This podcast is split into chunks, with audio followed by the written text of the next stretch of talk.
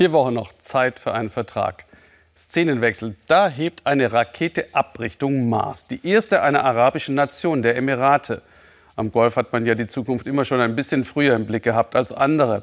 Auch beim Thema Gleichberechtigung. Die Hälfte des Nationalrats, des Quasi-Parlaments, ist weiblich und 70 Prozent aller, die die Uni absolvieren.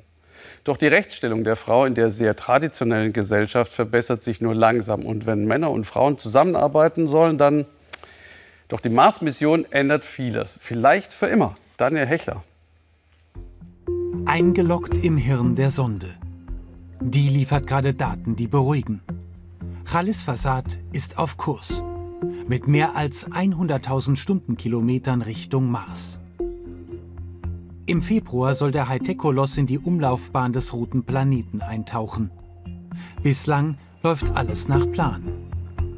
Aisha al-Sharafi steht im Kontrollraum als Risikomanagerin voll in der Verantwortung. Und hatte schon manche schlaflose Nacht. Den Kontakt zur Sonde zu verlieren wäre das Schlimmste. Was wäre dann?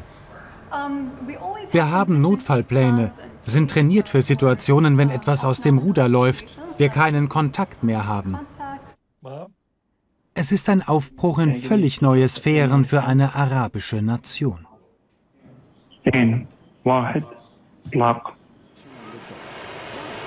Am 20. Juli hebt die Trägerrakete im japanischen Tanegashima ab. Hope heißt die Mission, die in den Vereinigten Arabischen Emiraten große Erwartungen weckt.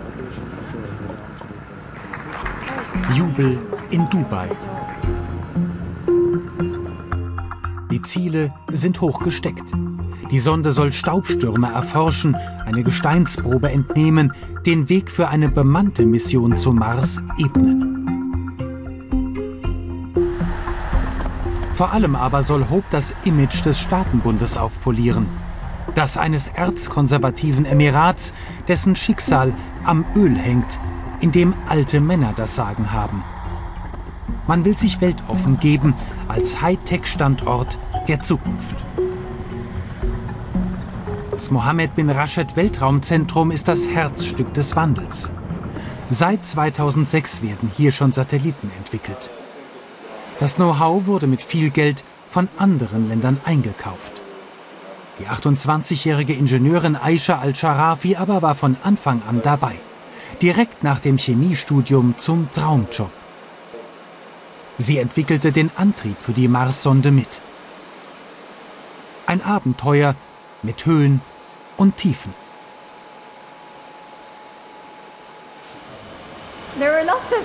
Es gibt so viele Momente, in denen einfach alles schief läuft. Und dann schaffen wir es immer irgendwie, das zu lösen. Es ist eigentlich ständig aufregend. Seit an Seit mit einer Frau zu tüfteln, war für Mosen Al-Awa zunächst etwas gewöhnungsbedürftig. Doch mittlerweile sind der gelernte Flugzeugingenieur und die Chemikerin ein eingespieltes Team auf Augenhöhe. Wir haben hier von Anfang an auch mit Ingenieurinnen zusammengearbeitet. Auch in technischen Bereichen, in denen normalerweise nur Männer arbeiten. Aber es ist überraschend zu sehen, wie viele Frauen sich am Ende doch dafür interessieren. Khalis Fassad ist der erste Satellit, der ganz in den Emiraten entwickelt wurde, vor allem von Frauen. Sie stellen 80 Prozent des wissenschaftlichen Stabes bei der Mars-Mission. Eine kleine Sensation in der arabischen Welt. Hessa al-Matrushi und Mariam al-Shamsi aber halten das für völlig selbstverständlich. Eine Forscherin zu sein heißt nicht, keine Kinder bekommen zu können. Ich bin eine Mutter, habe ein Kind, kümmere mich um meine Familie. Aber wir können dem Land ja schließlich auch als Wissenschaftlerinnen dienen.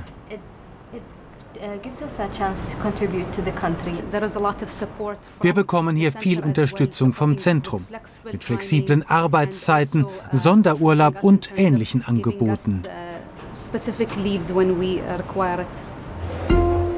Bei der Gleichberechtigung von Frauen und Männern geben die Emirate gern den Musterschüler. Doch auch im Glitzerparadies am Golf sind gut 70 Prozent aller Beschäftigten noch immer Männer. Trotz vieler gut ausgebildeter Frauen.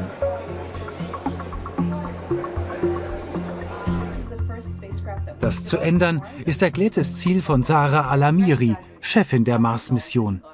Der Start ganz ohne alte Seilschaften habe für Frauen viele Chancen eröffnet, erzählt die 33-Jährige.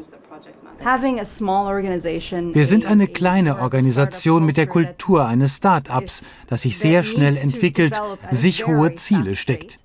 Da können Sie niemanden diskriminieren. Sie müssen einfach die Besten nehmen, um den Job zu machen. Und doch bleibt es ein weiter Weg zur Gleichberechtigung im Nahen Osten. Das Weltraumzentrum immerhin eröffnet für Frauen wie Aisha ungeahnte Möglichkeiten. Sie kann forschen, entwickeln und zu den Sternen greifen.